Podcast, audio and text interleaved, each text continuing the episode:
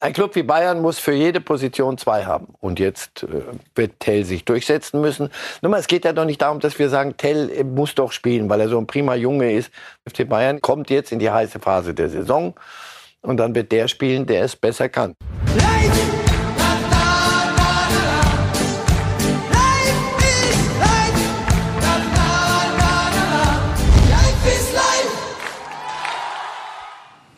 Und wenn Sie es mir erlauben und wenn Sie mögen, gerade heute, aus diesem Anlass und gerade hier in diesem höchsten deutschen Hause, dann lasse ich Ihnen den kleinen und doch so großartigen, wundervollen Satz, den mein Vater Leon Reif gesagt hat, dann lasse ich Ihnen diesen Satz hier. Sei ein Mensch. Sei ein Mensch.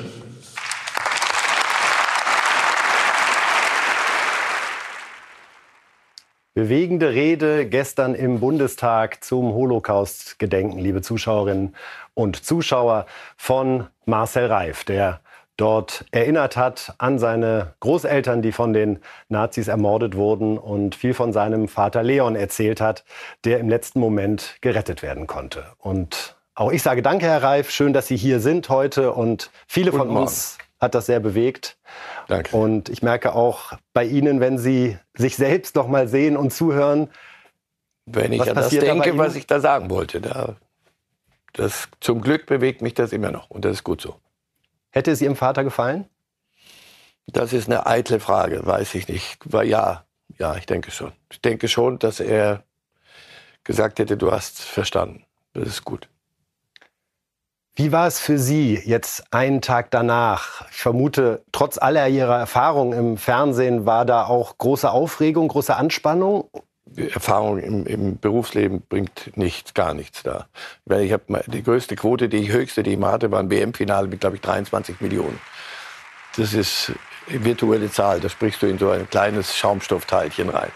Und hier stehst du plötzlich da, guckst runter, und das sitzt der Bundespräsident, die Bundestagspräsidentin, der Bundeskanzler. Und zu denen sollst du jetzt sprechen. Und das ist nicht mein Kerngeschäft, das gebe ich zu. Und ich war, glauben Sie es mir, angemessen bewegt, nervös, aufgeregt. Aber es ist ja gut gegangen. Haben Sie sich die Rede einmal in kompletter Länge hinterher angeschaut? Nein. Noch gar nicht? War das jetzt gerade das erste Mal, dass Sie sich selbst... Das erste, dass ich einen Ausschnitt gesehen habe. Ja, ich kann diese Dinge nicht, ich mache das nicht. Ich mache auch Fußballspiele, habe ich mir nie hinterher angehört. Weil wenn es gesagt ist, ist gesagt. Und offensichtlich, das ist für den Moment gedacht. Vielleicht auch nicht, aber für mich ist es damit jetzt erstmal gesagt. Ihre Kinder waren gestern auch dabei, meine Enkel waren auf der Tribüne, Ihre beiden Enkelkinder. Was haben die hinterher gesagt? Haben die auch noch mal einen anderen Marcel Reif in dem Moment erlebt? Der mittlere Sohn, Nick, Tibi, der 23, hat mir eben das wird mir etwas erschöpft im Moment gerade, um es vorsichtig auszudrücken. Er hat mir gerade eine längere Mail geschickt, was er aus diesem Tag mitgenommen hat und wie er das sieht. Meine Enkel hat mir mein Sohn dann gesagt, die sind hinterher ins Taxi zum Flughafen. Das Taxi war noch nicht losgefahren, sind die eingeschlafen. Die sind 11 Jahre alt, sind eingeschlafen beim Einsteigen praktisch. Also weiß ich, dass sie, und die haben gut geschlafen mit der Nacht davor. Die waren alle sehr, sehr mitgenommen von dem, was da passiert. Und das ist ja auch so, die Sache selber, jetzt mal jenseits aller persönlichen Dinge. Das ist ja ein wichtiger, großer Tag. Und das Ambiente, um es wieder sehr vorsichtig auszudrücken, ist für den normalen Menschen nicht das, wo man sich täglich bewegt. Im Plenarsaal, in dem der gesamte Bundestag vertreten ist. Und wenn du dann noch auf die Tribüne hochguckst, wer da alles sitzt, und das alles ist schon groß.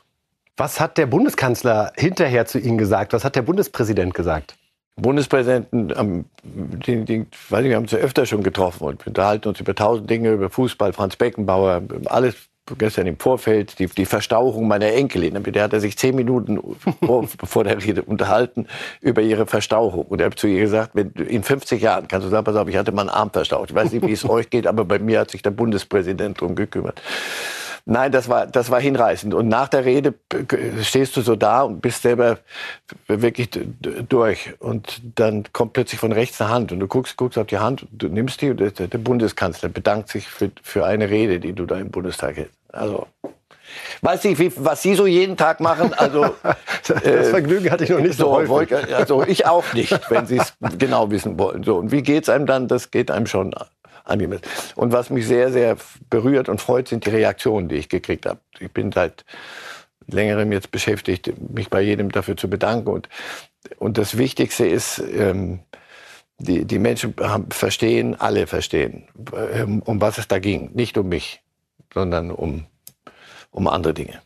War das in irgendeiner Form auch für Sie ein Abschluss, diese Rede? Nein, im Gegenteil. Diese letzten Tage haben mich und die letzten Wochen, wo ich mich damit beschäftigt habe, haben mir nochmal Räume eröffnet, in denen ich eigentlich nicht mehr rumlaufen wollte. Ich dachte, das sei abgehakt und abgeheftet und so.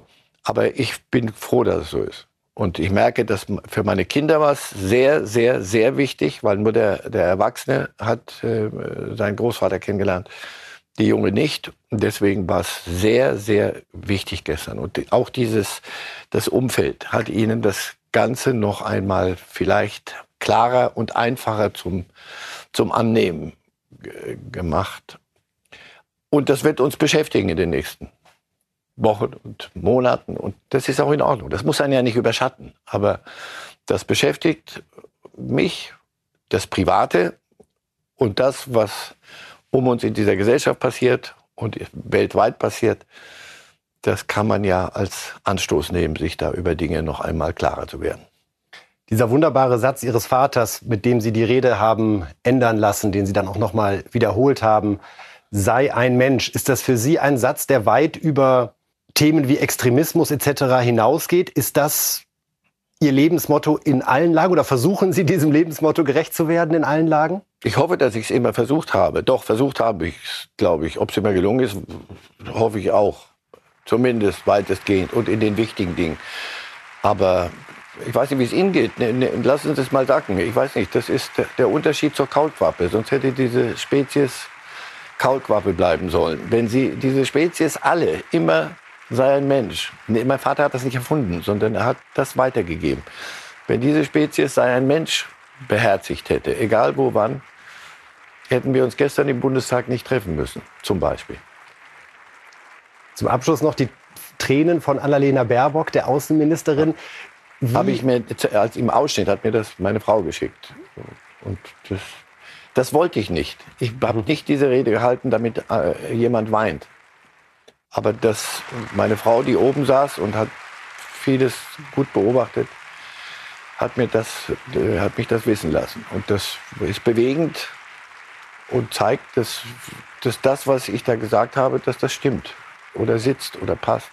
Was hat Ihre Frau Marion sonst noch gesagt? Ich bin stolz auf dich und das habe ich mir verbeten. Ich habe gesagt, warum bist du stolz auf mich? Ich habe nichts zu leisten. Ja, aber das war großartig. Dankeschön. Aber dann, ja, sie hat mich aber verstanden, was ich meine.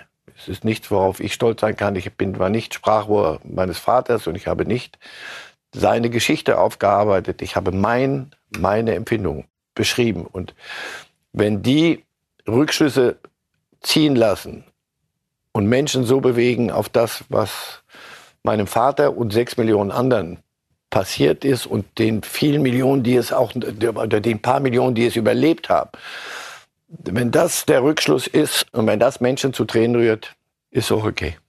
War eine ganz besondere Rede, die wir da im Bundestag gehört haben. Und wenn Sie noch mehr von Marcel Reif rund um dieses wichtige Thema hören möchten, dann sei Ihnen ganz herzlich unser Podcast Phrasenmäher mit Henning Feind empfohlen.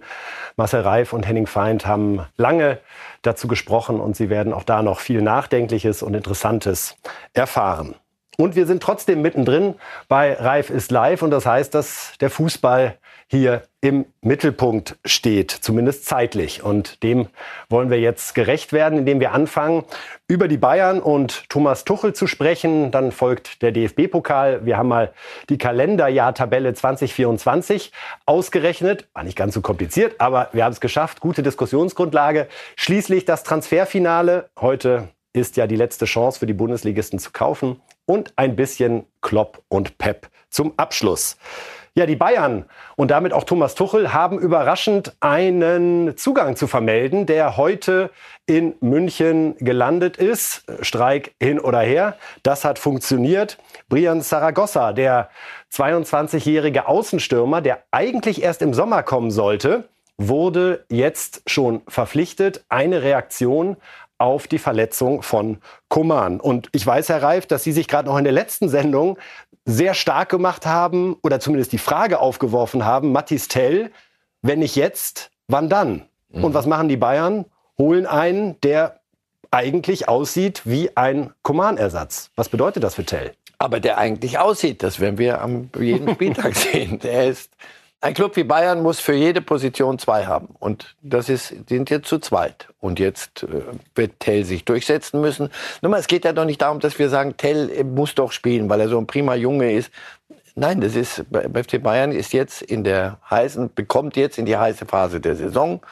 Und dann wird der spielen, der es besser kann. Zaragoza wundert mich ein bisschen, weil ich glaube, dass damit gibt der FC Granada die erste Liga in Spanien auf. Haben auch ein bisschen Abstand. Ich glaube, er hat nämlich gesagt, ich bleibe bis zum Sommer bei meinem Club, weil er im Herzen wirklich an den hängt. Und ich versuche, die Liga mit ihnen zu halten. Offensichtlich nicht. 3-4 Millionen mehr für den Verein scheinen dann vielleicht beim Wiederaufstieg sogar Sinn zu machen. So hart das ist in dem Moment. So. Und für Tel nochmal, es gibt in München niemanden, der den Jungen nicht prima findet. Weder an der Sebener Straße noch... Wir merken das immer auch an den Reaktionen der User und Userinnen bei uns. Tel, der weckt eine Emotion. Ja, weil er glaubhaft als 18-jähriger Junge genügend Demut mitbringt, genügend Spaß am Fußball, genügend oder ausreichend wenig Mumpitz redet und nicht irgendwie auf große Hose macht, sondern wirklich sich so gibt, dass in der Mannschaft ist der... Wirklich, die haben den alle, so Musiala ist ja mittlerweile ein Senior, aber die haben jetzt Bambi weg, jetzt kümmern sich, fast alle haben einen Spaß an dem Jungen. Der hat ja auch prima schon geliefert. Im Moment kam da so nichts, auch deshalb, weil er nicht spielte, weil Coman die ganze Zeit spielt. Und jetzt muss er die Chance nutzen. Das kann man ihm nicht abnehmen, denn es geht hier nicht darum, wir haben dich lieb, sondern er muss als Coman-Ersatz liefern. Und Zaragoza kommt auch nicht, um zu sagen, dann sitze ich halt hier ein bisschen in der Gegend rum. Also wird spannend, die Position. Also für Tel und Müller wäre es ja ein Hammer, falls Zaragoza jetzt am Wochenende anfangen sollte, was ich mir nicht vorstellen kann, was nichts heißen muss. Ja. Wollen wir mal gucken. Wollen wir gucken, ob der Hammer fällt. Müller ist doch noch ein bisschen mehr in der Mitte, aber die zwei werden von außen kommen. Könnte ja Sané nach links, Müller vielleicht nach rechts oder wie auch immer oder alle wild rotieren lassen. Es wird spannend. Aber das Gute für Tuchel, dass er genau diese Fragen sich stellen muss jetzt und nicht sagt, pass auf, wieder einer weg und noch einer weg und noch einer weg. Denn sie haben es dicke gekriegt, die Bayern zuletzt. Ja, es gab da noch einen Krach diese Woche rund um Bayern, obwohl der Rückstand in der Bundesliga auf Leverkusen ja von 4 auf 2 Punkte verkürzt werden konnte. Es ging da um Hamann und Tuchel. Und vielleicht hatten Sie es schon ein bisschen vergessen, da gibt es ja durchaus eine Vorgeschichte, denn Thomas Tuchel war ja von sich aus schon mal sehr auf den Didi und den Lothar losgegangen. Wir wollen uns noch mal kurz erinnern. Die läuft gerade ein bisschen aus dem Ruder, habe ich das Gefühl. Ihr fragt die gar nicht. Ich werde jede Woche mittlerweile nach Didi Hamann und nach Lothar Matthäus gefragt. Didi Hamann hat gesagt, sie haben es nicht geschafft. Ich sehe bei den beiden auch keine Weiterentwicklung. Kann man vorspulen? Soll ich Didi und Lothar zitieren? Für eine Mannschaft ohne Weiterentwicklung und mit schlechtem Innenverhältnis zwischen Spieler und Trainer sah es ganz okay aus heute. Den Rest erfahrt ihr von den Experten ja direkt. Ja, das ist ja das Gute, dass wir einen hier haben. Die Vorgeschichte ist schon noch mal gut, ne? So zusammengeschnitten. Ich habe selbst noch mal gestaunt, wie oft da dieses Thema in ihm hochkochte. Und dann hatte Didi Hamann sich jetzt ja am Sonntag bei Sky geäußert und es als Frechheit bezeichnet, weil sein Eindruck war, dass Tuchel sich schon bei Barcelona als Xavi-Nachfolger ins Gespräch bringen wollte. Und die Bayern haben reagiert mit einer ungewöhnlich harten Erklärung. Ich zitiere: Unser Cheftrainer Thomas Tuchel wurde am Sonntag im Rahmen eines Fanclubbesuches von den Anhängern über seine Trainerkarriere und seine bisherigen Erfahrungen im Ausland bei Paris und Chelsea befragt und gab darüber im Gespräch natürlich Auskunft. Ebenso beantwortete er allgemeine Fragen der Fans zu Spanien als Fußballland. Er sprach niemals über Xavi Hernandez und dessen Nachfolge, wie danach fälschlich behauptet wurde. Wir werden solche unsachlichen, gegen unseren Trainer gerichteten Aussagen, die immer aus derselben Ecke kommen, nicht mehr akzeptieren. Hat Sie die Reaktion überrascht? Ich will sie noch gar nicht werten, sondern erstmal in der, man kann schon sagen, in der Schärfe. Sie ist schon sehr deutlich. Du fragst dich, welche Sanktionsmöglichkeiten habt ihr denn? Aber doch, das gibt dann die Möglichkeit, wir kommen eben nicht mehr zum Interview bei Sky und sowas. So habe ich es mir dann zurecht gezimmert. Gut. Das, was da an Äußerungen kam in Richtung Xavi Hernandez, stimmte nicht. Also Tuchel hat sich bei diesem Fanclub-Austausch nicht zu Barcelona und konkret zum Club, nicht zu deren konkreter Situation, nicht zu der Rücktrittsankündigung von Xavi Hernandez Ende der Saison geäußert. Hier sehen wir nochmal Bilder von dem Fanclub-Treffen, wie Thomas Tuchel dort ankommt. Und wenn das nicht so ist, dann, Herr Kollege, dann... An der Stelle verstehe ich das. Dann würde ich auch sagen, wir können uns gern über etwas streiten, was stimmt. Aber ich streite mit Ihnen nicht über Dinge, die Sie mir unterstellen. Und das war nicht gut. Bitte jetzt die ganze Geschichte zu Ende führen. Die kommt auch gleich, so, bevor ich aber die anschließende Hamann-Reaktion hier natürlich noch mit dazu bringe. Einmal die Frage, Herr Reif, was sagt das über das Verhältnis Bayern-Führung Tuchel aus, dass es zu dieser Reaktion kommt? Ach, es gab schon in der Vergangenheit, wenn du dir das so anguckst, dachtest du manchmal, hilft der Club eigentlich seinem Trainer gerade, wenn irgendwelche Diskussionen sind? Sind sie immer da, was ja Sinn machen würde. Es macht Sinn, wenn ein Trainer sich immer zu seinem Club bekennt, aber andersrum ist auch nicht ganz verkehrt, wenn ein Club sagt so, jetzt... Wir haben dich auch lieb. Jetzt, wir haben dich lieb und das sagen wir dem Rest der Welt und wer dir an die Karre fährt, muss wissen, dass wir dann mit Tatütata vorbeischauen. So, also deswegen... War das gut und wie ich finde richtig, ohne dass ich mich wirklich in eine Kollegenschelte bringen möchte. Das mache ich nicht. Didi Hamann ist ein erwachsener Mensch, der sehr viel von Fußball versteht und in der Regel ein richtig guter Kommentator zu den Dingen des Fußballs ist, dem ich sehr gern zuhöre. Aber sein Verhältnis zu Bayern, zu Tuchel, scheint irgendwie belastet zu sein und das geht dann mehr ins Psychologische und dann bin ich raus. Gut, dass Didi Hamann Ihnen das zum Teil jetzt abnimmt, was die Psychoanalyse betrifft, denn auch er hat sich dann erklärt und um Entschuldigung gebeten. Auch dort zitiere ich Didi Hamann. Vor der Sendung habe ich in der Maske die Aussage von Tuchel vom Fanfest gehört. Im Zusammenhang mit der Meldung vom Rücktritt von Xavi beim FC Barcelona und der derzeitigen Situation beim FC Bayern fand ich die Aussage unpassend. Später in der emotionalen Diskussion habe ich dann darauf Bezug genommen und die Aussage von Tuchel nicht richtig wiedergegeben bzw. falsch interpretiert. Er hat nicht gesagt, dass er gerne mal in Barcelona oder in Spanien trainieren wolle. Dafür möchte ich mich bei Thomas Tuchel und den Bayern entschuldigen. In Gottes Namen, Amen. Hat man ja selten, dass sich Konflikte so klassisch nach Phase 1, 2, 3 entwickeln. Ist das nicht schade, wenn dann nicht am Ende irgendwann, ich habe Mist geredet, Entschuldigung. Das finde ich von Hamann prima.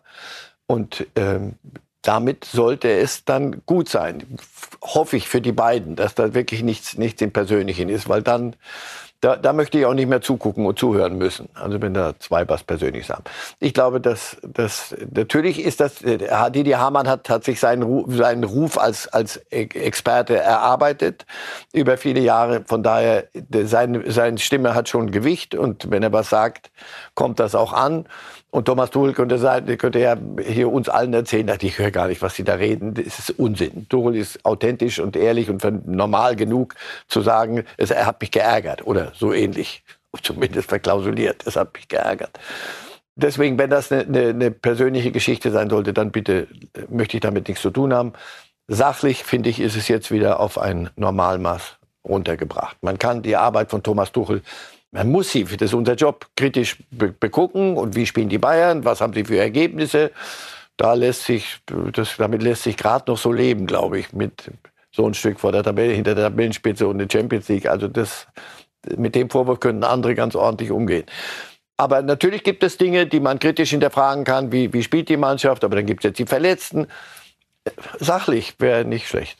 Da habe ich was für Sie. Ja. In Sportbild haben unsere Kollegen rausgefunden, dass das Verhältnis von Tuchel zu Müller, Kimmich und Goretzka nicht einfach ist. Da wurde die Formulierung gewählt, er findet keinen richtigen Draht zu den dreien. Ist das was sich so ein bisschen mit Ihren Beobachtungen deckt, dass das immer wieder so ein bisschen knirscht? Wir haben diesen Kimmich-Auftritt damals zu der Auswechslung, da müssen Sie den Trainer fragen. Wir hatten ganz am Anfang auch die Aussagen von Goretzka und Kimmich, die sich als pro Nagelsmann durchaus wahrnehmen ließen. Nicht kontra Tuchel, aber die nochmal Wert darauf gelegt haben, ihre Nähe zu Nagelsmann zu betonen. Und was bedeutet das für die Gesamtkonstellation beim FC Bayern, wenn es bei so entscheidenden Menschen gerade nicht den Draht gibt? Also erstens sind wir beim FC Bayern. Das hören, da hört man eher hin, als wenn es, ich nenne jetzt keinen Club, irgendwo anders, irgendwo was knirscht zwischen Trainer und zwei Spielern. Dann sind die Herren Müller, Kimmich und Goretzka, glaube ich, nicht kurz vor der Platzwart, Übergang zum Platzwart oder ähnlichen Dingen, sondern das sind schon Platzhirsche in diesem Club. Mit diesen Dingen hat jeder Trainer dort zu tun. Jeder hatte damit zu tun. Der eine hat das anders hingekriegt, der andere so. Thomas Müller ist auf der Zielgeraden seiner Karriere, aber er ist noch am Start. 1,5 Jahre noch, und er möchte noch richtig laufen. Die Frage ist, wo sieht ihn Tuchel, wenn er immer oder fast immer nicht spielt? So sieht er in der Zeit. Und wenn er damit der glücklichste Mensch der Welt wäre, dann hätten wir wieder die alte Floskel. Dann allerdings ist er ganz fehl am Platz und bei München sowieso. Joshua Kimmich hat sicher nicht die beste Phase seiner Karriere gehabt zuletzt. Liegt das daran, dass Tuchel gesagt hat, er ist für mich keine Holding Six, ich will eine andere? Weiß ich nicht. Kann aber sein, dass das insgesamt diese öffentliche Diskussion um Kimmich ihm in seiner Art Fußball zu spielen nicht geholfen hat. Weder in der Nationalmannschaft und schon gar nicht bei den Bayern. Steht, glaube ich, außer Frage. Ähnlich Goretzka. Goretzka, ein gestandener Mittelfeldspieler, und zwar im besten Sinne gestanden. Wirklich einer unserer besten. Hat auch ein Loch, Leistungsloch gehabt und hat längere Zeit und hin und wieder nicht gespielt. Ist er damit glücklich? Kann er nicht sein, darf er nicht sein. Zurück zu Müller. Liegt das daran, dass Tuchel ihn nicht hat spielen lassen, oder hat Tuchel ihn nicht spielen lassen, weil er nicht in Form war? Deswegen den Zugang, den Draht zu Spielern, der einfachste und der direkteste Draht zu Spielern ist, sie spielen zu lassen. Wenn die spielen und hauen in jedem Spiel 2, 3 Dinger rein, was glauben Sie, wie super der Draht zum Trainer ist? Und trotzdem ist ja die Frage, ob ich als Trainer sozusagen zusätzliche Umarmungen, will ich es mal nennen, oder warme Duschen heißt es mittlerweile in der Grundschule, wenn man was Positives über die andere oder den anderen sagt. Übrigens sehr schöne Idee, finde ich, an der Stelle. Ist Thomas Tuchel der Mann für die warmen Duschen, für die Spieler, oder nehmen Sie ihn auch, er war als ein Trainer, der sagt, Leute, ihr verdient hier alle viel Geld, trainiert hier, am Ende können nur 11 spielen, seid Profis, akzeptiert's. Jetzt wollen Sie den idealen... Und zieht Kraft daraus. Neulich hatte er so eine schöne Formulierung, der Trainer hofft auch innerlich ungefähr, dass einige Spieler aus der Nichtberücksichtigung den Ehrgeiz und die Kraft ziehen, um den Trainer dann zu überzeugen in der Trainingswoche. Die möchten jetzt den idealen Trainer hören. Ich möchte nie. Und ich sage Ihnen, der ideale Trainer und der es am besten macht, ist welcher? Der alle Spiele gewinnt? Der alle Spiele gewinnt. Ich merke heute, Sie sind so schnell und so in der Sache drin. Das freut mich richtig. Ich kann auch Selbstgespräche führen. Ja, aber ich kann Ihnen doch nicht nur, weil Sie es mal origineller haben wollen, eine originellere Antwort geben. Natürlich ist es so. Tuchel, wenn er sich verändert und jetzt plötzlich mit einer warmen Dusche, wie unsere Kinder zu erzählen pflegen, durch den Laden läuft. Sie halten den für verrückt oder fragen, was hattest du im Tee heute, Chef? Sondern er kann doch nur so sein, wie er ist. Und abgeprüft wird es jedes Wochenende. Und da werden Sie draußen, da wird die Kamera immer nochmal zurück, FC Bayern. Die Kamera wird auf die Bank des FC Bayern. Im Moment geht's, weil da große Lücken sitzen oder eben nicht sitzen. Die Kamera wird immer die abschwenken, die nicht spielen.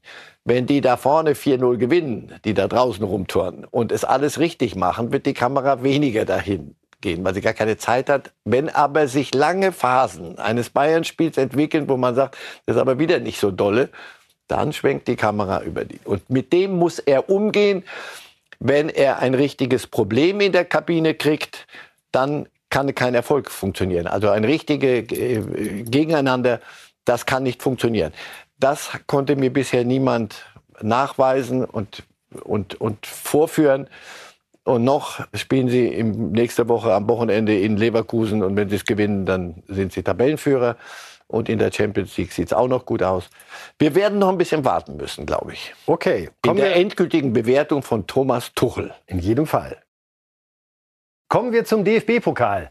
Nun, wie ist es, wenn Marcel Reif 2 Heimspiele im Viertelfinale auf Heimsieg tippt? Dann gibt es logischerweise 2 Auswärtssiege, was ihm in dem Fall gar nicht so unrecht ist, denn, das ist ja kein Geheimnis, ihr FCK, heimatlich verbunden, steht nach einem 3:1-Sieg bei Hertha tatsächlich im Halbfinale. So, und damit das wirklich mit der augenzwinkernd immer läuft, ich habe dort Fußball gespielt, ich bin dort aufgewachsen, ich habe meine ganze Jugend dort verbracht. Sie haben das Trikot getragen. Das Trikot getragen, also, und ich habe das mit Stolz getragen und das ist, Fritz Walter hat mir das Du angeboten und ich habe den Club im Herzen. Das ändert aber nichts daran, dass es mir für Hertha richtig leid tut. Richtig. Es ist wirklich eine der Geschichten, die uns die nächsten, solange wir hier stehen werden, glaube ich, wird uns das Thema beschäftigen, Hertha und der Pokal zu Hause. Und wie sie weiträumig den Berliner Raum umfahren, immer wenn es Richtung, jetzt könnte was werden, im Pokal geht. Aber für den FCK freut's mich. Die haben eine schwere Phase gerade gehabt. Ich hoffe, dass sie daraus nicht die falschen Schlüsse ziehen und sagen, ach, die Liga, das wird schon gehen jetzt. Denn sonst bist du schnell wieder Drittligist. Aber dass das überraschend war. Mich hat's überrascht, dass die Hertha das zu Hause hinkriegt. Aber da sehen Sie, möglicherweise ist das, was wir Ihnen immer hier erzählen. Hertha muss jetzt endlich mal, sobald sie dann im eigenen Stadion in Richtung wirklich Finale marschieren, kommt dieser Rucksack, der zu groß ist. Beobachten Sie ein bisschen die Herausforderungen für Hertha und den Verein, mit diesem tragischen Tod von Kai Bernstein so umzugehen, dass das Sportliche trotzdem weitergeht? Und das ist überhaupt nicht als Vorwurf gemeint. Das ist eine ganz schlimme Situation, in die viele Menschen, gerade seine Familie, seine Freunde, da geraten sind. Aber auch gestern viele, die im Stadion sagten, sie wissen noch gar nicht so richtig, wie sie sich verhalten dürfen oder so. Deswegen, das ist sehr menschlich. Ja, es gibt nichts zu sagen, da machen die was falsch, sondern es ist ein Loch, ein schwarzes, trauriges Loch, ein Vakuum, in dem sie im Moment sind. Und ja, da draußen, das ist doch draußen, die sollen da unten Fußball spielen. Das sind auch nur Menschen. Und Hertha ist durch einige Täler gegangen und hatte so eine Anhöhe erreicht, wo man die Sonne wieder sieht, wo man durchatmen kann. Damit bist du noch nicht Pokalsieger, noch nicht Deutscher Meister und nicht Aufsteiger. Alles in Ordnung.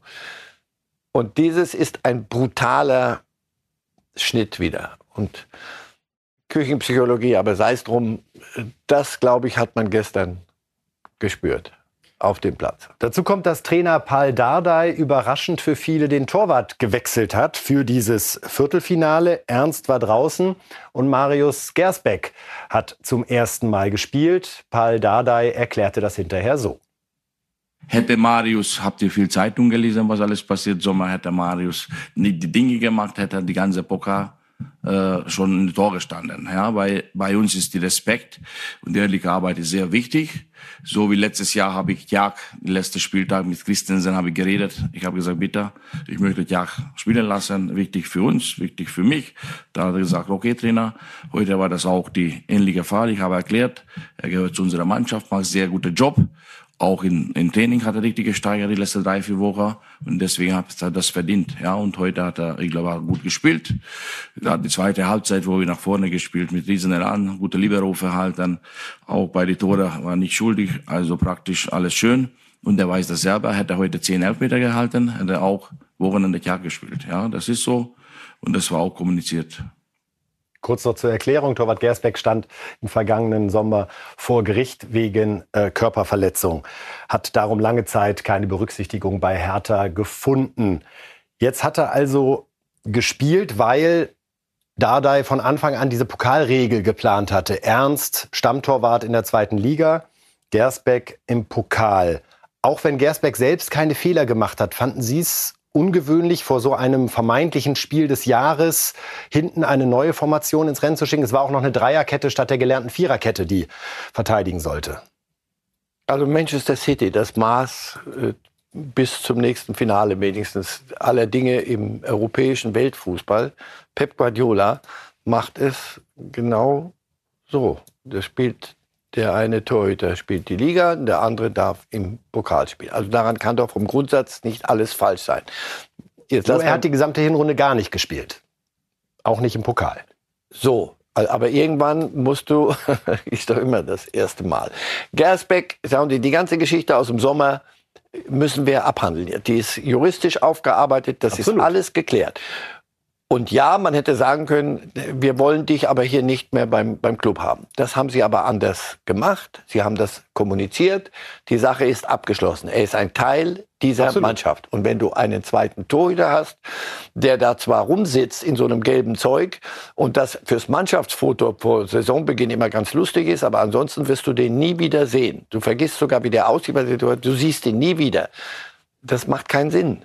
Deswegen kann ich das sehr, sehr gut verstehen, dass er das gemacht hat. Entweder ist er gut genug, um da zu sein und nicht, weil es nur gegen Kaiserslautern geht, sondern weil es Pokal ist. Und das, was Dada sagt, wir haben vorhin über Tuchel geredet, Innenverhältnis. Er hat das Wort Respekt benutzt. Ja, du musst einem solchen Jungen auch Respekt zollen. Wann soll der mal was zeigen? Wenn der weiß, also bei Tel und Zaragoza wird sich einer durchsetzen müssen. Aber hier, wenn du sagst, wir haben eine klare Hierarchie, Ernst ist 1, du bist Nummer 2. Aber wenn Nummer 2 heißt, du, pass auf, du kannst aber auch spazieren gehen oder hilf doch mal zu Hause oder such dir noch einen Nebenjob, weil spielen wirst du nie. Das kann A, für den Club nicht funktionieren und B, nicht für den Spieler. Sie haben es anders gemacht. Wenn du verloren hast, sind alle Diskussionen möglich. Stichwort Respekt ist wunderbar, Herr Reif, um über das zweite Viertelfinale zu reden. Denn dort hat ja der Düsseldorfer Cholis einen Elfmeter gegen Burchard gelupft und somit letztendlich die Fortuna ins Halbfinale gebracht. Also eigentlich alle begeistert. Na, einer nicht. Ausgerechnet sein Trainer hat sich sehr kritisch zu diesem verwandelten Lupf-Elfmeter geäußert, Tune, und da gucken wir einmal kurz drauf.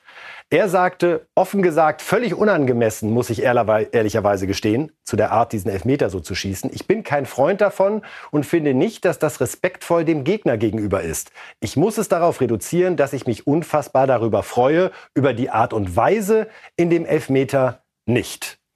Finden Sie so einen Elfmeter respektlos, Herr Reif? Ich finde es schon überraschend, dass ein Trainer das so sagt. Der intern und vor allem in der Regel, wenn er nicht gelingt. Panenka, der nicht gelingt, ist dann meistens so, dass der Torhüter den Ball so ins Händchen nehmen kann, sagen, das machen wir bitte jetzt immer so. Wenn der aber reingeht, ist das eine, jetzt mal rein vom Technischen, gar nicht falsche Idee. Also statt ihn halbgar in die Ecke zu schießen und dann auch noch halb hoch, sodass ein Torhüter den auch noch wirklich leicht abwehren kann, es sei denn, er entscheidet sich für die falsche Ecke. Das ist dann immer 50-50. Dann, das ist mir, ist der Panenka, wenn du ihn kannst und wenn er gelingt, ja, ist das eigentlich die erfolgsversprechendere Lösung. Sehen Sie irgendwas? Mir geht es darum, wie er reagiert. Wenn er jetzt nicht der Spieler, der den dann gemacht hat, er muss sich nicht entschuldigen. Aber nach einem Pannencup würde ich, also in der perfekten Welt, würde ich dann sagen, dreh dich um, lass dich von deinen Jungs feiern, aber mach nichts, geh weg da. Wenn es gelungen ist, tut's doppelt Auer für den Torhüter, der da in der Ecke liegt und der Ball, er kann noch zugucken wieder so. Bevor der die Linie, siehst du ihn dann noch so vor sich hin trällern.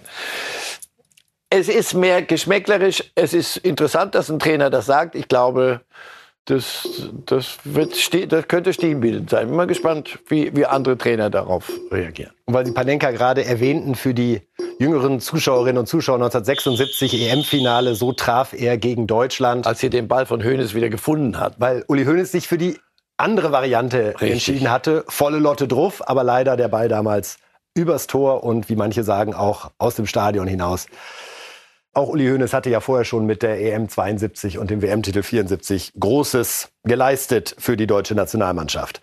Also nächste Woche dann die beiden weiteren Viertelfinals zwischen Leverkusen und Stuttgart und Saarbrücken und Gladbach.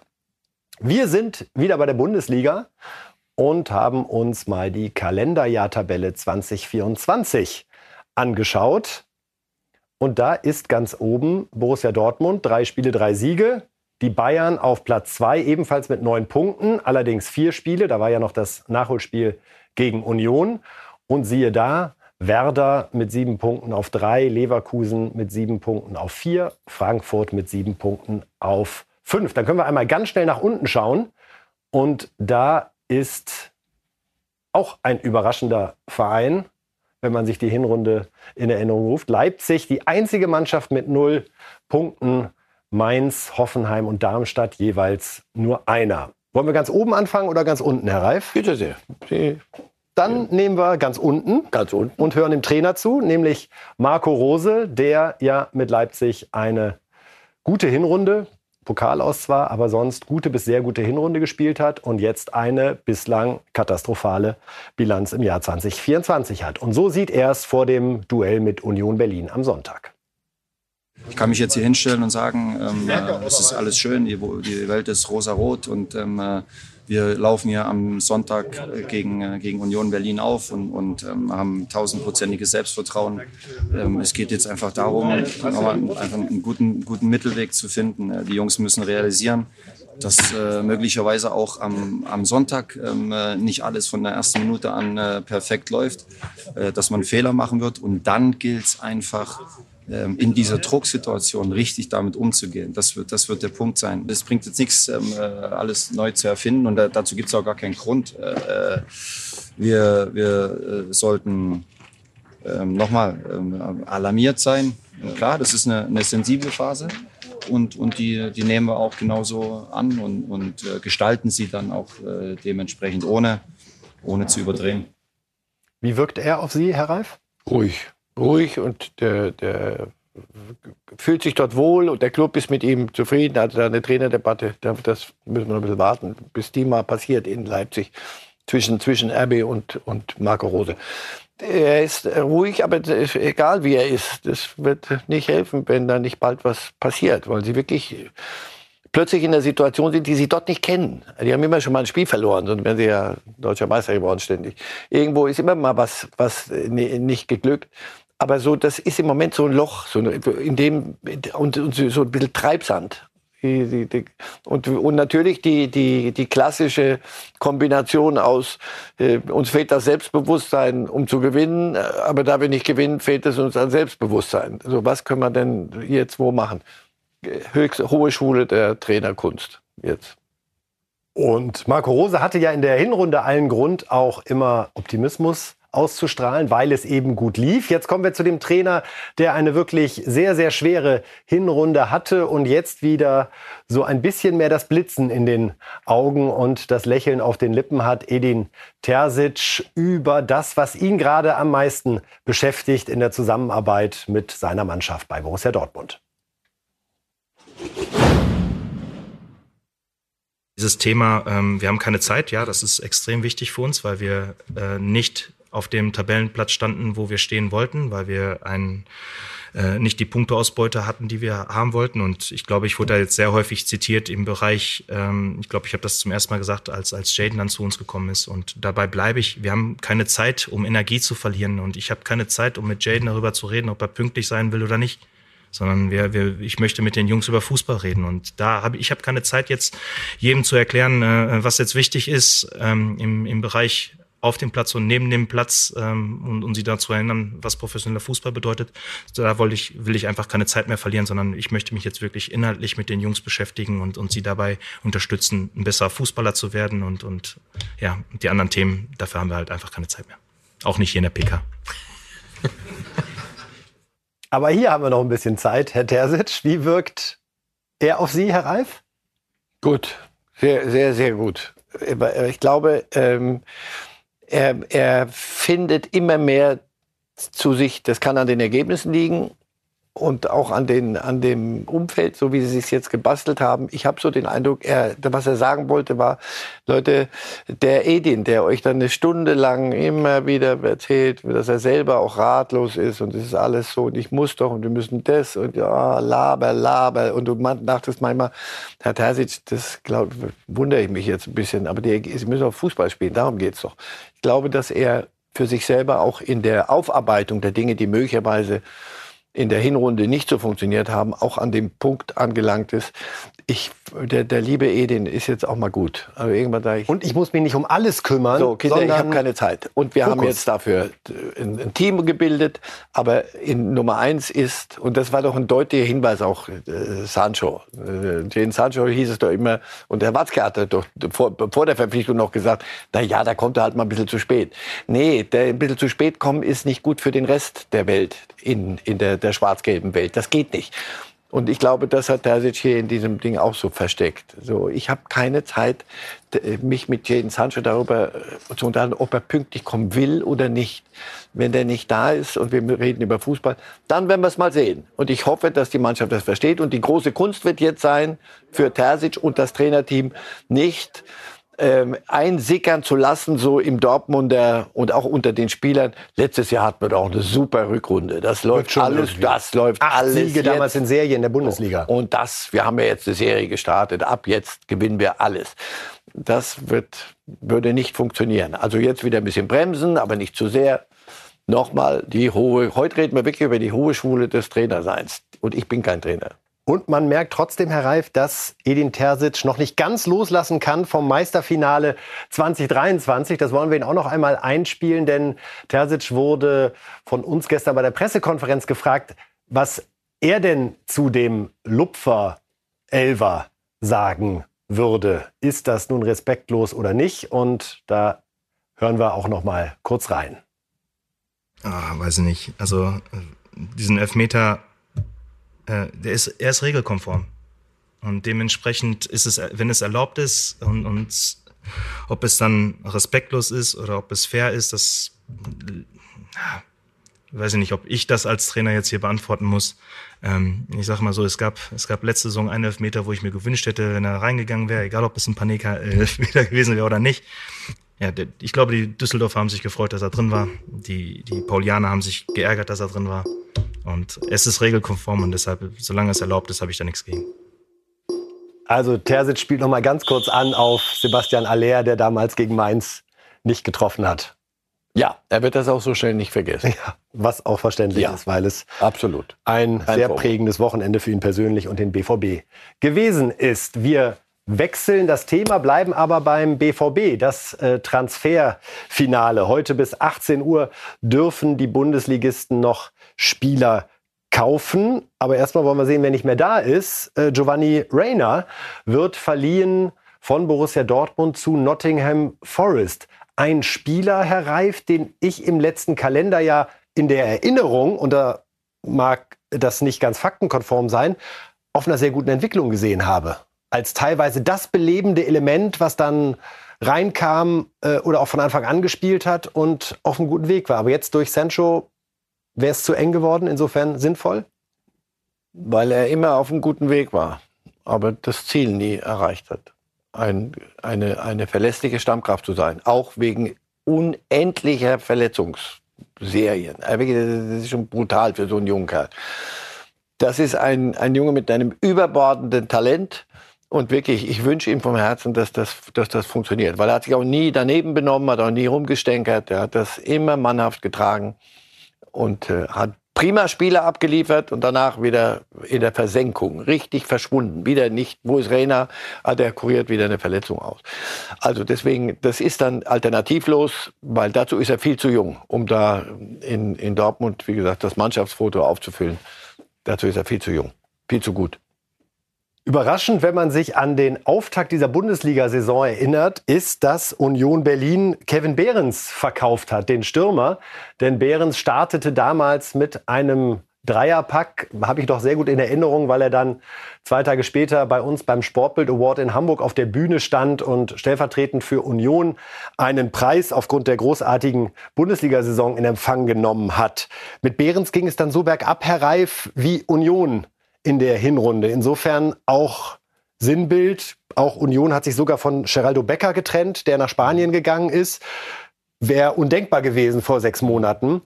Da waren sie aber auch noch ein Champions-League-Club und dachten möglicherweise, sie seien einer. Es wird jetzt schon umgebaut in Richtung... Ja, ich glaube, dass sie und sie, wie ich finde, richtigerweise, dass sie etwas korrigieren. Sie hatten sich in eine Richtung bewegt, die nicht ihre ist. Das hatte weder mit dem Unioner Weg noch sonst was zu tun, sondern das war eine Champions-League-Denkweise. Und Union und Champions League, bis das mal synonym wird, das dauert vielleicht noch ein paar Jährchen. Behrens hatte eine steile Karriere und dann ging sie dort runter und sie haben jetzt ein paar neue gekauft. PSV, wenn ich richtig lese, muss ich mir auch angucken, wie gut die sind. Aber dass für Behrens da eine Sackgasse plötzlich entstanden war. Und dann ist es für alle Beteiligten gut. Also Wolfsburg holt ihn nicht, weil sie fällt ihnen gerade nichts Besseres ein, sondern die sehen in ihm das, was er dort vielleicht wieder bringen kann. Und was er schon gezeigt hat. Und so wie bei Trainern ist auch bei Spielern. Manchmal ist irgendwo eine Reise zu Ende bei einem Club und du verlernst aber nicht das Kicken. Nur hier funktioniert es einfach nicht. Und dann gehst du ein paar Kilometer weiter und dann wünsche ich ihm wirklich, dass er dort wieder anknüpfen kann. Mo Dahoud, ein alter Bundesliga-Bekannter, war bei Dortmund, dann zu Brighton gegangen, ist jetzt wieder da und zwar beim VfB Stuttgart. Da strahlt er und das zeigt, Herr Reif, dass die Stuttgarter nicht einfach sagen, wir spielen das irgendwie zu Ende, sondern wenn wir jetzt schon die Chance haben, Champions League oder Europa League zu schaffen, lass uns doch mal gucken, wie wir kurzfristig da noch ein paar mehr Alternativen. Also Dahoud kann mich über fast Jahrzehnte mittlerweile habe ich das Gefühl, so alt ist er nicht, aber immer das Gefühl, dem habe ich immer gern zugeguckt. Mhm. Also, der kann richtig kicken, also wirklich ein richtig guter. Gladbach, Dortmund, alles immer super. Gladbach war seine beste Phase. Ob wirklich England ein Umfeld war, doch jetzt im Nachhinein können wir klugscheißern sagen, nee, hätte ich dir gleich sagen können, haben wir nicht gesagt. Ob England das Richtige war, wage ich zu bezweifeln, mit Recht, glaube ich. Und jetzt Stuttgart, ja, das hat was. Die VfB holt sich einen routinierten Mann, der wirklich auf anderem Niveau längere Zeit gespielt hat. Stuttgart ist ja jetzt gerade Höhenflug. Und das zu stabilisieren, da so ein Höhenruder einzuziehen, was immer man als Pilot macht. Ich merke keine Sorge, da bin ich auch nicht vom Fach, richtig, also kein Widerspruch. Genau. Also das ist eine gute, scheint mir eine richtig gute Idee zu sein. Und das ist auch so, wie ich den kennengelernt habe über die Jahre, auch keiner, der sagt, so jetzt bitte alle zur Seite, es kommt der große Mo Dahoud und der wird euch jetzt mal zeigen und alle bitte, alle Bällchen zu mir und so. Ich bin sehr, sehr gespannt, wie fit er ist und ob er gleich da sein kann. Aber dass der VfB da anders denkt, bin ich völlig bei Ihnen. Sie haben offenbar das Gefühl, wir könnten jetzt bestimmte Dinge stabilisieren. Und das ist eine gute Idee. Einer, der beim FC Bayern eine Zeit lang mittrainiert hat, dann aber doch nicht verpflichtet wurde, auch weil es große Diskussionen um ihn gibt, ist Jérôme Boateng. Hier sehen wir ihn mit dem Champions League-Pokal. Er wechselt jetzt nach Italien zu Salernitana, wo auch Franck Ribéry schon mal gespielt hat. Überrascht, Herr Reif, dass Boateng jetzt nach dieser langen Pause, also wenn man auch die letzten Monate bei Lyon war, ne? Ja. Dazu zählt, wo er nicht gespielt hat. Dass da noch mal ein Verein sagt, wir versuchen es. Ja, und Salernitana ist gut. Also Franck Ribéry, hier sehen wir ihn im Trikot, er ist jetzt im Trainerstab, mittlerweile spielt nicht, aber er ist dort. Rom. So, das kann ja dort nicht alles falsch sein, wenn der da bleibt, Ribéry. Das ist ein Club, der ist Tabellenletzter mit ein bisschen Abstand, 6 Punkte, glaube ich, aufs rettende Ufer. Und das ist so ein bisschen Provinz, nicht weit weg von Neapel. Das ist eine auch in der Natur der Sache. Jérôme Boateng hat begriffen, ich bin keine 25 mehr. Juventus Turin, Real Madrid, Barcelona und auch Manchester City scheinen im Moment anders zu planen und nicht mit mir. Was habe ich denn dann noch? Das muss ja nicht die Resterampe sein, aber in Italien nochmal zu probieren und mit seiner Erfahrung solchen dort zu helfen, Ich sehe darin nichts Ehrenrühriges, schon mal überhaupt nicht. Und auch da kann ich nur sagen, als Spieler habe ich ihn immer, hat der Großes geleistet. Ich glaube, über mein Nationalspieler, oder? WM gewonnen. Absolut. Weltmeister. Von daher alles Gute. Bei den Bayern sind es dann jetzt doch rund 40 bis 45 Millionen gewesen, die man da auf den Tisch gelegt hat. Wollen wir sammeln? Das nicht, aber ich weiß, dass wir zwischendurch auch so in der Stimmung waren, die gucken eher nach so kleinen Dingern wie Eric Dier. Jetzt ist es mit Boui, der so um die 25 wohl kostet, und auch dem vorgezogenen Zaragoza-Transfer, der sich dann so um die 15 ungefähr bewegen wird, doch ein ganz ordentliches Investment geworden, oder? So haben wir doch die Sendung angefangen. Liegt aber an den Positionen möglicherweise. Also Boui, irgendein Rechtsverteidiger wirst du brauchen. Und dann immer zu sagen, jetzt könnte doch der Leimer. Ach, der Leimer kann auch gerade nicht. Masraoui ist der Stamminhaber. Masraoui ist beim Afrika. Ach so. Kimmich. Na, pass auf, lass uns nicht das Fass auch nochmal aufmachen. Also, die mussten einen holen und dann immer wieder nur ein Löchlein stopfen und den wieder wegschicken. Das ist auch nicht Bayern. Den werden wir uns angucken. Da ist eine Summe auf dem Tisch, 25, plus ein bisschen Boni, nehme ich an. Der muss schon was können. So, das gucken wir an. Und die Bayern haben sich das offenbar nicht leicht gemacht. Und Zaragoza, die Coman-Diskussion eben. 2 Mann brauchst du auf so einer Position. Ja, Tuchel müsste zufrieden sein in Anbetracht dieser Anlage. Die Holding Six. Da warten wir noch ein bisschen. Wird nicht mehr heute passieren, aber ich dachte, sie würden das jetzt, aber sie haben dann wegen der anderen Position anders handeln müssen. Aber im Sommer. Und ich wage zu behaupten, dass die Entwicklung von Pavlović schon auch eine Rolle spielt. Und man sich gerade überlegt, ich glaube, der hat jetzt 8 Mal gespielt, jedes Mal hat Bayern gewonnen. Nicht nur wegen ihm. Ich weiß, aber es spricht auch erstmal nichts dagegen. Er liefert mehr Argumente fürs Spielen als dagegen. So viel kann man bei einem 19-Jährigen ja wirklich festhalten. So, und selbst wenn wir nicht sammeln müssen für die Bayern, weil sie ihr Festgeldkonto ein bisschen angreifen mussten, nur mit den Riesenmillionen in der Gegend rumfeuern, musst du doch nicht, wenn du vielleicht wirklich Christian Freund und dann der Kollege Eberl, der jetzt kommt, vielleicht hatten die wirklich mal: Du, pass auf, Moment. Jetzt gucken wir uns den Pavlović nochmal an und nochmal. Und weißt du was, jetzt glaube ich's. Also der muss morgen noch nicht Weltfußballer werden, aber auf der Position, sag mal, der ist doch wirklich gut. So, dann musst du ja nicht sagen, prima Junge, aber ach komm, den leihen wir wieder aus und die landen dann irgendwann mal auf langen Umwegen irgendwo und sie holen wieder einen, der auch keine Garantie gibt. Also Pavlović ist, an dem werden wir sehen, ob die Bayern ihre neue Jugendideen, ob sie die wirklich unter anderem an dem, aber besonders an dem, ob sie die ernst meinen. Schauen wir nach England. Dort hat die Premier League ein bisschen was präsentiert, nämlich Liverpool gegen Chelsea 4-1 und Manchester City 3-1 gegen Burnley.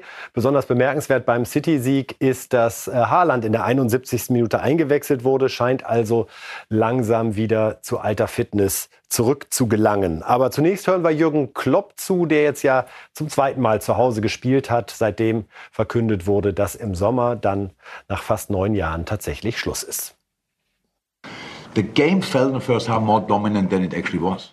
Wir haben uns in der ersten Hälfte deutlich überlegener gefühlt, als wir es eigentlich waren, wenn man sich den Ballbesitz anschaut. Wir brauchten also immer wieder gute Aktionen und die haben wir geliefert.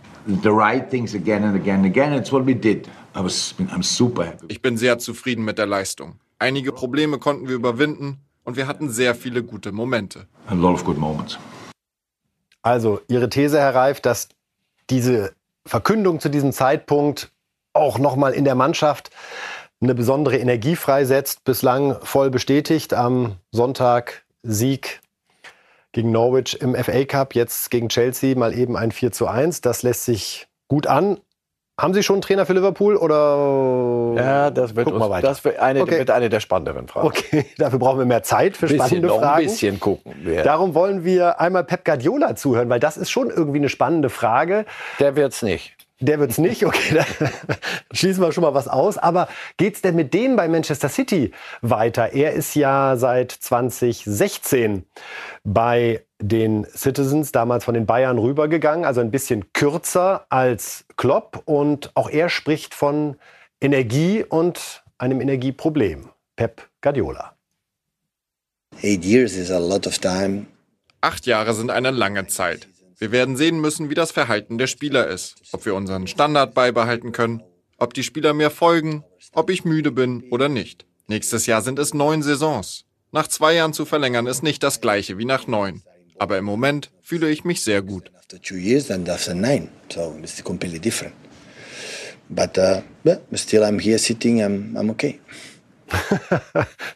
Kann man da irgendwas rauslesen Richtung Abschied?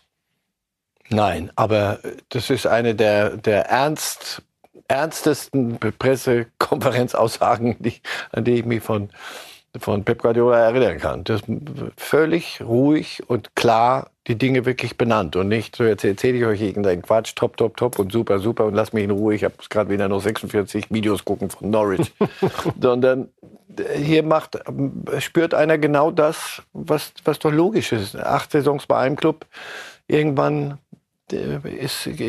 muss sich was ändern, das weiß er auch. Ob das jetzt ist, möglicherweise beginnt er aber jetzt auch, er redet nicht einfach so daher, sondern überlegt sich vorher, was er tut. Und möglicherweise war da, wenn Sie was rauslesen wollen, so ein bisschen so der andere dort drüben, der hört auf.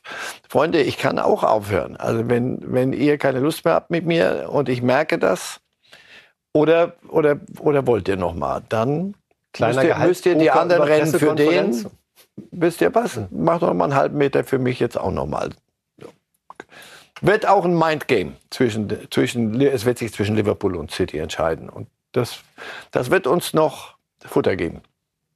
Können Sie sich bei Pep Guardiola eigentlich noch mal einen Verein vorstellen? Schwer.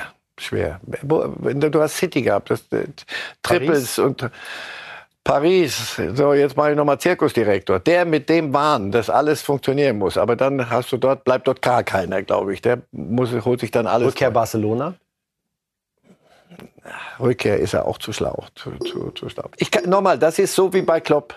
Geben Sie mir den Club. Sagen Sie mir einen Club, wo du sagst, da kann ich ihn mir vorstellen. Ganz schwer. Das sind Nationaltrainer irgendwann. Dann machen wir Guardiola Spanien irgendwann, Klopp Deutschland irgendwann und sie betteln sich dann bei den großen Turnieren. Alle Realspieler dazu bringen, dass sie Guardiola gut finden. Mal gucken. Mal gucken ist immer gut und mal gucken heißt, dass wir uns noch ein Tor angucken wollen. Barcelona, gerade kurz erwähnt, hat gewonnen gegen Osasuna 1:0. Auch da also nach der Tschüss, ich bin weg, Xavi-Erklärung zum Saisonende zumindest ein Sieg, auch wenn es kein glanzvoller ist. Vitor Roque erzielt den Siegtreffer in der 63. Minute per Kopf. Barca gewinnt also zu Hause in einem alles andere als ausverkauften Stadion, wie man so im Hintergrund erkennen kann. Also daran merken Sie in etwa, was in Barcelona im Moment los ist, wenn da nicht alles ausverkauft ist. Spannende Zeit. Bundesliga zum Abschluss. Wir gucken auf die Tipps und denken Sie sich immer das Gegenteil von dem, was Marcel Reif gerade... Genau, ja, endlich haben Sie es verstanden. Das hat lange gedauert. System. Ich glaube 373 Sendungen, aber das haben wir hier jetzt erstmal hingeschrieben. Wir beginnen am Freitag mit den Dortmundern in Heidenheim. Also, ganz korrekt heißt es Heidenheim-Dortmund 0:2. Samstagnachmittag 15:30 Uhr, Mainz-Werder 1:1, Bayern-Gladbach 2:0, Freiburg-Stuttgart 2:2, Darmstadt-Leverkusen 0:2, Bochum-Augsburg 1:1. Um 18:30 Uhr Köln-Frankfurt 0:3. Der Sonntag um 15:30 Uhr mit Wolfsburg gegen Hoffenheim 2:1. Und dann 17:30 Uhr Leipzig gegen Union 1:0. So viel zu den Fakten und am Ende haben wir noch ein schönes Video, Herr Reif. Und die Frage, spielen Sie eigentlich Golf? Ich glaube nicht, oder? Haben Sie es irgendwann mal versucht? Irgendwann habe ich es mal versucht. Sie sind für mich nicht der Golfertyp, wenn ich das sagen darf. Ich habe es mal versucht, aber der Tag war mir zu lang dann vor Ort. Und die Fortschritte hielten sich in einem so überschaubaren Rahmen. Geduldig sind Sie nicht? Nein, das ist nicht mein Middle Name. Geht. Es gibt ein Video von Harry Kane, das wir uns einmal anschauen wollen. Da hat er 2 Golfschläger in der Hand und jetzt wird überall spekuliert, ist das ein Fake oder ist das echt? Schauen Sie mal hin. Er wirft den einen Schläger dann weg und dann gibt es einen schönen Volley. Harry Kane also am Golfsimulator. Jetzt wird es schwer sein, Herr Reif, von Ihnen da eine fachkundige Analyse zu bekommen. Halten Sie das für möglich, Ich glaube, das ist St. Andrews sogar, der Cross hinten, der legendäre. Ah, sehen Sie? Also, ja, ein paar Dinge. So, und der richtig. Geht auch noch Hole in One. Also, darf ich jetzt gehen, bitte? Also, das, ja, super. Es gibt künstliche Intelligenz, das beleidigt meine natürliche. Oh, wunderbar. Sie haben es da ganz schön hingekriegt. Aber dass er Golf spielen kann, ist unstrittig. Der ist, glaube ich, geht gegen Null. Also wirklich professionelle Sphären. Wo auch immer ein vierfacher Familienvater und Fußballprofi die Zeit hernimmt, um sich dieses Handicap zu schnappen. Ich werde mich in den Schlaf weinen über diese Frage heute Nacht. Ja, Herr Reif, das war's für heute. Vielen Dank. Vielen Dank für heute. Wir danken Ihnen, wir danken euch fürs Zuschauen und Zuhören hier bei Reif ist live. Am Montag um 10:30 Uhr sind wir wieder für Sie da. Wir sagen danke, danke Ihnen, Herr Reif, und danke Ihnen allen. Ein tolles Fußballwochenende wünschen wir Ihnen. Machen Sie es gut. Life.